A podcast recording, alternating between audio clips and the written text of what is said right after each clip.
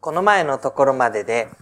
サウルに命を狙われ追われている立場のダビデということでお話をしました。そのダビデですけれども、このサムエル記の第2章、第2、11章のところでは、すでに王権を確立し、王国を統一して歩んでいる、その地位が確立した状態になります。そのような中で、神の前に御心を損ね罪を犯していく、そのダビデの姿を今日は見るところです。第二サムエル記の11章1節のところから読み進めていきます。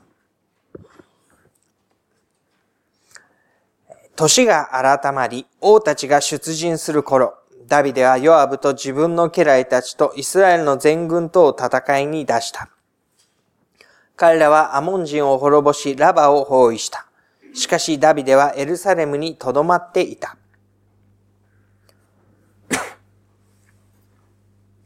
この箇所では、ダビデが自分の陣を戦いに出すということが書かれています。他の国々の王たちは自らが率いて出陣していくわけですけれども、ダビデは自分の軍を戦いに出して、後方に控え、エルサレムに留まっているということになります。その出した陣はアモン人を滅ぼしラバを包囲しというふうに力強くその敵と戦っている様子が書かれていますけれども、エルサレムに留まったダビデは、ではどんな風に過ごしていたのでしょうか？二節、ある夕暮れ時、ダビデは床から起き上がり、王宮の屋上を歩いていると、一人の女が体を洗っているのが屋上から見えた。その女は非常に美しかった。ダビデは人をやってその女について調べたところ、あれはヘテ人ウリアの妻でエリアムの娘バテシェバではありませんかとの報告を受けた。ダビデは使いのものをやってその女を召し入れた。女が彼のところに来たので彼はその女と寝た。ここに書かれているのは、ダビデがそのエルサレムに留まっている間に、一人の女性を見初めて自分のところに迎え入れるという事柄です。その女性は非常に美しかったとありますので、ダビデ王にしてみれば非常にふさわしいと考えて、その女性を召し入れたということになるのでしょう。しかし、その女性について、3節彼はまずはじめにその女について調べさせています。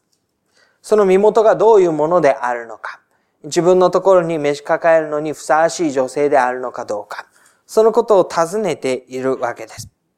その報告は、ヘテ人ウリアの妻でエリアの娘バテシェバではありませんか？という報告です。つまりそれは、この人は、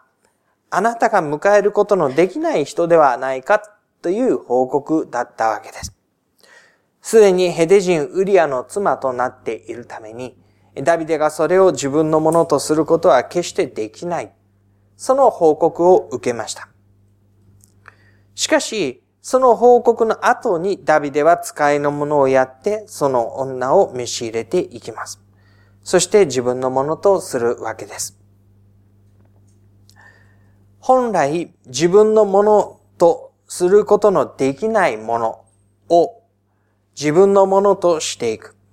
しかもそれを使いのものをやって、そのことを自分の権威を持って成し遂げていく。その様子がここに出てきます。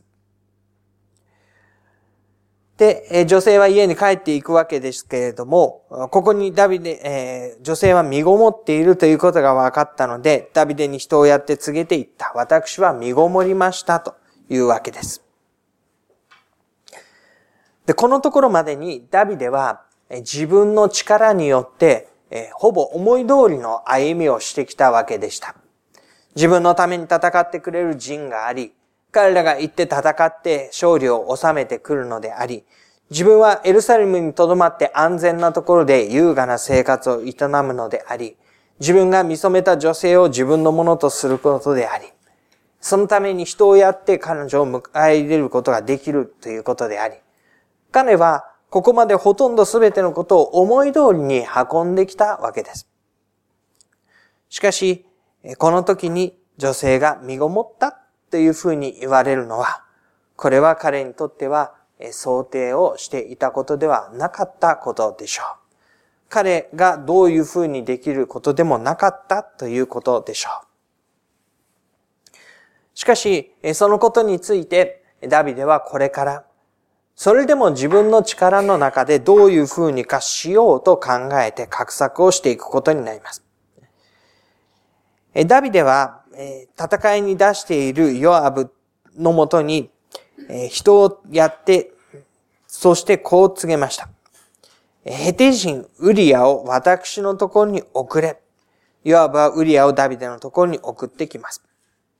ウリアというのは、この女性バテシェバの夫にあたります。夫を戦場から呼び戻したということです。7節ウリアが彼のところに入ってくるとダビデは、ヨアブは無事でいるか、兵士たちも変わりないか、戦いもうまくいっているかと尋ねた。で、ダビデは、このヨアブの安否を尋ねたり、兵士たちの変わりなきことを尋ねたり、戦いもうまくいっているかと尋ねていきますけれども、これらは皆、本当に関心を持って聞きたいことではなかったわけなんです。ダビデはウリアに向かっています。家に帰ってあなたの足を洗いなさい。ウリアが王宮から出ていくと王からの贈り物が彼の後に続いていきます。もしこれでウリアが家に帰って行って家で過ごすならば、この女性バテシバが身ごもったことも何かと説明がつく。そのためにウリアは戦場から呼び戻されたのでした。だから彼がヨアブの安否を尋ねたり、その戦いはうまくいっているかと尋ねることも、あるいはこのウリアが王宮から出て行った時の贈り物が後に続くのも、すべて、カモフラージュというか、自分の都合のためにしていることであって、本当に戦いに出している者たちのことを心配したり気遣ったりしているのか。いや、そうではない。本当にウリアのしてきたことを功績を称えて贈り物を送っているのか。いや、そうではない。彼はここで自分のために、とにかくこのことの型をつけようと、ウリアを呼び戻し、そしてウリアを家にも送り戻していこうとしています。9節しかしウリアは、王宮の門のあたりで自分の主君の家来たち皆と一緒に眠り、自分の家には帰らなかった。ダビデはウリアが自分の家には帰らなかったという知らせを聞いてウリアに言った。あなたは遠征してきたのではないか。なぜ自分の家に帰らなかったのか。ウリアはダビデに言った。神の箱も、イスラエルも、ユダも借りように住み、私の主人ヨアブも、私の主人の家来たちも戦場で野営しています。それなのに私だけが家に帰り、飲み食いして妻と寝ることができましょうかあなたの前に、あなたの魂の前に誓います。私は決してそのようなことをいたしません。ウリアは戦いに出ている間、何のために戦っているのかということを心に覚えていました。神の民の一員として、神の民の一人として、その歩みを共にしながら戦いに出向いている。もちろん自分が戦っているのだけれども、その間中、ユダの民もイスラエルの民も一緒に戦っているのであり、このことのために最前線で指揮を取っているヨアブに仕えているのであり、そのことはひいては王ダビデに仕えている歩みとして彼は戦場に向かっていったわけです。ですから、このところで家に帰るようにと言われても、いや、そんなことは決してしないというわけですね。で、この言葉の中に、ウリアは決して意図してはいませんけれども、この記事を書いた人が意図しているのは、ダビデとの対比になります。ダビデは戦場に陣を送り出して、そして自分は家に留まって飲み食いして、そして人の妻をめとって寝た。そういう歩みをしているわけですよね。で、その一方で、ウリアは自分が戦いに出ていき、そして戻れと言われても戻らず、自分の妻とも寝ることをせず、そういう風にして、神と人とに忠誠を尽くして歩んでいる。その姿とダビデの姿が対比されていくことになるわけです。ダビデは、そのことを、まあ、分かって受け入れていくしかなかったということがあって、え、14節のところまで飛びましょうか。14節朝になってダビデはヨアブに手紙を書き、ウリアに持たせた。ウリアを戦場に送り返していくわけです。その時の指揮を取っているヨアブに手紙を書いて送ります。18 15節の括弧の中。ウリアを激戦の真正面に出し彼を残してあなた方は退き彼が撃たれて死ぬようにせよ。ヨアブに向かってダビデが語ったのは、ウリアが死ぬようにせよということでした。ウリアが家に帰ってという目論みが外れると、彼は今度はウリアを戦場の最前線で命を落とすようにしよう。そうすれば、そのことの結果、私がバテシェバを自分の妻として迎えることも、また許されることになると。そういう理屈です。で、ヨアブはですね、戦いの中で町を見張っていたので、敵の町の中で力ある者たちがいると知っている場所にウリアを配置します。相手の強いところにウリアを最前線を送り出していくわけです。その町の者が出てきてヨアブと戦った時、民のうちのダビデの家来たちが倒れ、ヘテ人ウリアも戦死した。で、このことをヨアブはダビデに報告しようとします。そして使いを送るときにこういうふうに言うわけです。戦いの一部始終を王に報告し終わったとき、もし王が怒りを発して、なぜそんなことをしたのか、ということを言ったならば、21節の最後です。あなたの家来ヘテ人ウリアも死にましたと言いなさい。こうして死者は出かけ、ダビデのところに来てヨアブの伝言をすべて伝えた。死者はダビデに言った。敵は私たちより優勢で、私たちに向かって野に出てきましたが、私たちは門の入り口まで彼らを攻めていきました。すると城壁の上のからいてたちがあなたの家来たちに矢を追いかけ、王の家来たちが死に、あなたの家来ヘテ人ウリアも死にました。ダビデは死者に言った。あなたはヨアブにこう言わなければならない。このことで心配するな。剣はこちらのものもあちらのものをも滅ぼすものだ。あなたは町を一層激しく攻撃してそれを全滅せよ。あなたは彼を力づけなさい。ダビデ王は、ヨアブが約束通りに、命じた通りに、ウリアを最前線に送って、ウリアが死んだという報告を受けたときに、これで良いと考えたわけですね。私の思った通りになったと考えたわけです。そして、このことで心配するなと、ヨアブに向かって言います。ヨアブの心の中には、こんな本当はなすべきでないことをして、そういう中で私の歩みは一体どうなるのかということがありました。でも、王様が命じた通りにヘテ人ウリアが死んだ。そのことを告げなさい。で、そのことを告げたときに王は、このことで心配をするな。剣はこちらのものもあちらのものをも滅ぼすものだ。確かに、剣を交えて戦いをしていれば、時にこちらの重要な人物が死ぬことがあり、あちらの重要な人物を殺すことがあり、戦いというのはそういうものです。その中で尊い命が奪われていくということはあり得てしまうことです。でも、この言葉を言っているダビデが心の中で画策し、ヨアブに命じ、行ったことは、剣はあちらのものもこちらのものも滅ぼすものだという戦いの結果で済むことじゃないんですよね。戦いの中で剣を持ってダビデはこのウリアをダビデの命令によって殺したわけです。剣が滅ぼしたのではなくて、ダビデの命令がウリアを殺した。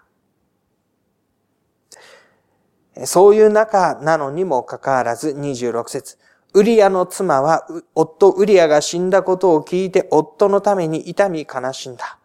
藻が明けるとダビデは人をやり、彼女を自分の家に迎え入れた。彼女は彼の妻となり男の子を産んだ。しかしダビデの行ったことは主の御心を損なった。ダビデはこの夫を亡くしたバテシェバを自分のところに憐れみをかけて迎え入れて、そして未亡人を世話する良い人としての歩みの中で彼を自分の妻としていきます。彼女を自分の妻としていきます。しかし、この一連の出来事について、神、神の御心をダビデは損なったのだというのです。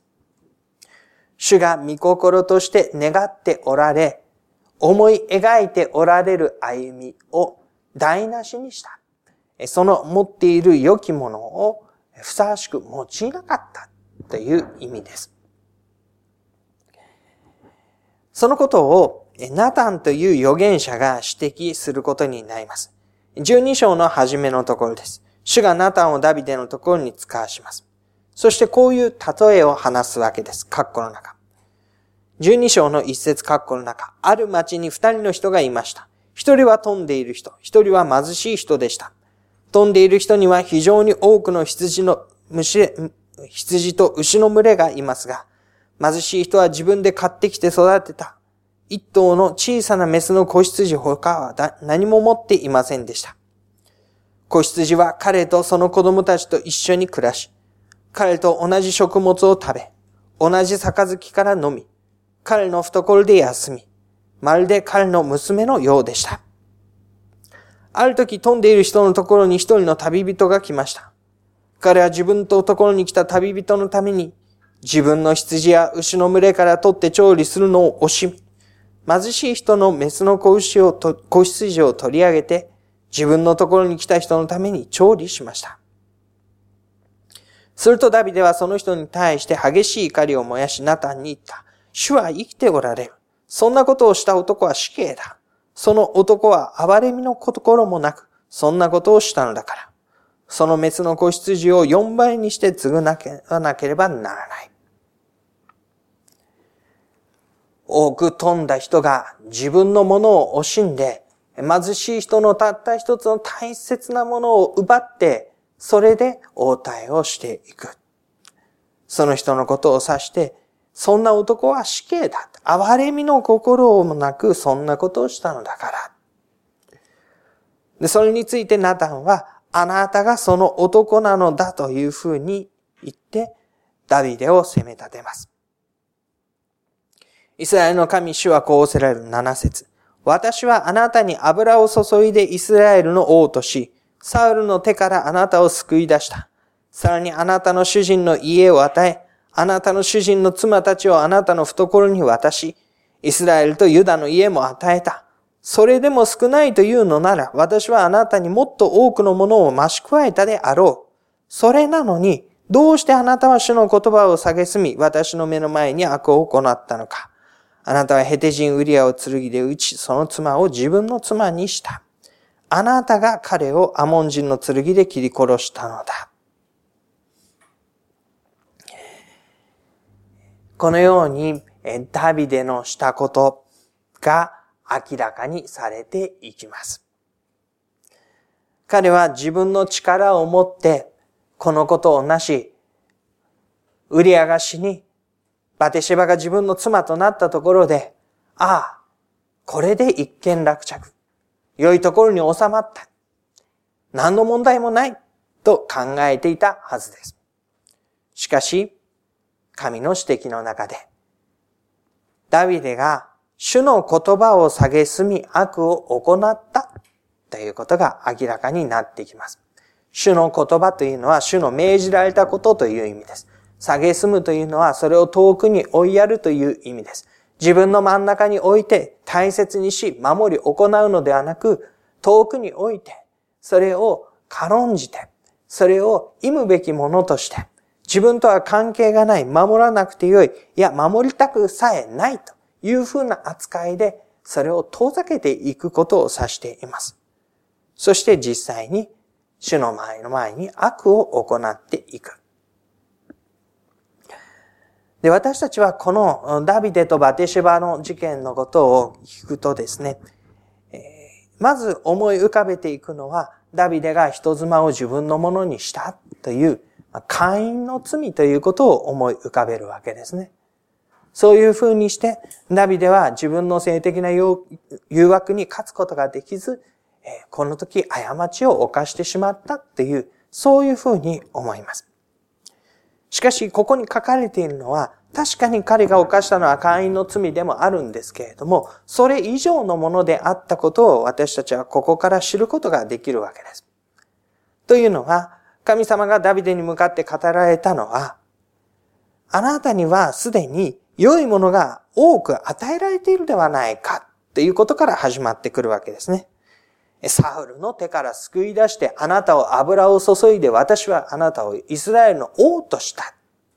その王権というのは自分の手で力、自分の力で手に入れたものではない。神がダビデにお与えになったものだ。民を祝福し、国を導き、その歩みが栄えていくために、神がそれをお与えになったもの。神がそれを備えてくださったもの。そのことのゆえに彼は豊かに祝福もされて多くのものを持つようになった。サウルを上回って持つようになった。それでももし足りないというなら私はさらに多くのものを増し加えただろうというわけです。ここにダビデが自分の力でその後のものを奪い取っていく姿が顕著にクローズアップされてきます。もし本当に欲しいものがあるならば、神はさらにそれを豊かに与えたであろうに、ダビデが自分の手で自分の力で神様から与えられたこちらに用いるべきその力と祝福を自分の用途のために使って民を戦いに出し、その間自分は優雅に時を過ごし、その中で見初めた女性を自分の王の力を持って召し抱え、王の力を持ってその夫を戦場に送り、それを殺していく。そして偽善の顔法を持って未亡人となったバテシバを自分のものにしていく。一連の王の力だからこそできた。取り繕って型に収めて、これでよし、一見落着といった。その一つ一つのことについて、あなたは主の言葉を下げすんで、主の目の前に悪を行ったのだ。くしくも、ダビデは自分自身で自分の状況を言い表すわけです。ダビデは飛んでいる者が貧しい者のたった一匹の子羊を奪ってというふうに言うことを聞いたときに、そんな男は死刑だ。その男は憐れみの心もなくそんなことをしたのだから、というわけですね。憐れみの心のないもの。それがまさにダビデの姿だったのでした。もちろん彼がバテシェバに目を奪われて、その欲のゆえにそれを自分のものにした。それも確かに大きな罪なんです。しかしその後も重ね重ね、その自分の罪を打ち消すかのように力ずくで腕ずくで、その憐れみの心も持たずに、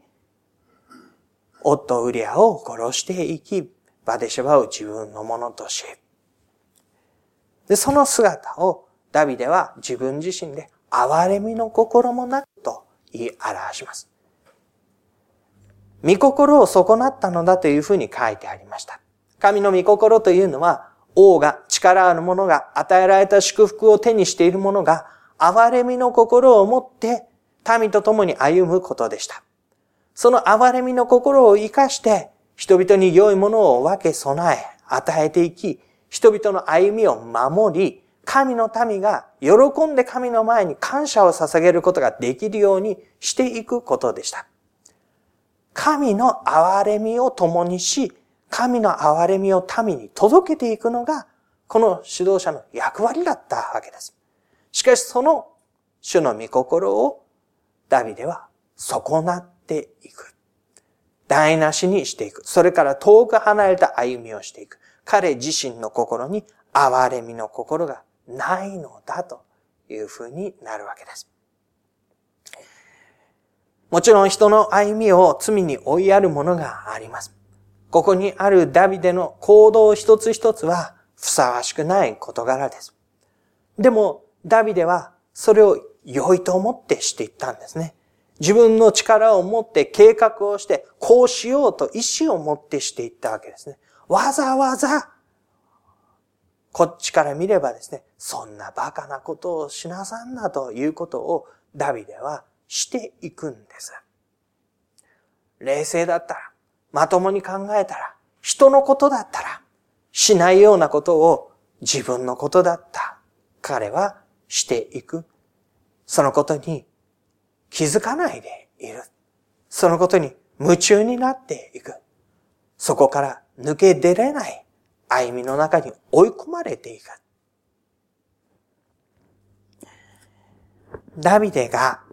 この罪を犯していくという時に見失っていたものは神の前にある自分という視点でした。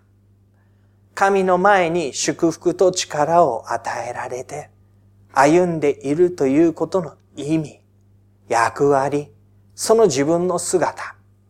これをわきまえていれば、民のために憐れみの心を持ってということが、いつも彼の歩みの軸になっていったはずなわけです。でも、ダビデは神の前にある自分というのを見失って、自分が操る自分の歩みと自分が操ることのできる人の歩みを見ながら行動していきました。それをどうにか型に収めることに終始しようとしました。そして、ナタンが来た時に、彼が一つの話を持って、彼を引き戻したのは、ダビデが主の前にどう見られているのか。ナタンは二人の人を王の前に並べたわけですね。そうしたら王がそれを裁いたわけですね。それと同じことを神様の前にいるダビデという姿で彼は見せて、そしてダビデは自分が神の前にどういう歩みをしたのかを自覚したわけです。この神の前にある自分ということを見失ったときに、人はどんどんどんどん罪の歩みの中に追い込まれていく。追いやられていく。そこで私自身の歩みを見失い、神の前にある私を見失い、そして、まともな判断力を失い、歩みが行き着くところまで行ってしまうという現象になります。多くのものを与えられ導かれてきたもの、そのものが神の前でどう歩むべきか、それを失ってしまったリーダーの姿がここに出てくるわけです。そして私たちもまた、たとえ会員の罪はこういう形では犯さないにしても、神の前にある自分を見失ってしまうという歩みに、いつも注意を払っていたいと思います。裏を返して肯定的に言うならば、いつも神の前にある自分を思い起こしているということです。思い起こされていくということです。御言葉を読み、聖書の言葉に親しみながら、神の前に祈り、自分の歩みを神の前に持ち出しながら、神に喜びと感謝の賛美の声を上げながら、自分自身を神に向けながら、神の前に歩んでいる私というものをいつも自分の軸に据えていく歩みになりますね。もしという言葉を使うことが許されれば、もしダビデが人を送り出して、その人、自分が送り出した民のことを一番に考え、彼らのことに気遣いをしていたならば、この時、この夕方、屋上の間から余計なものに目を奪われてこの道に足を踏み出すことはなかったのだろうと思います。できた余裕とか、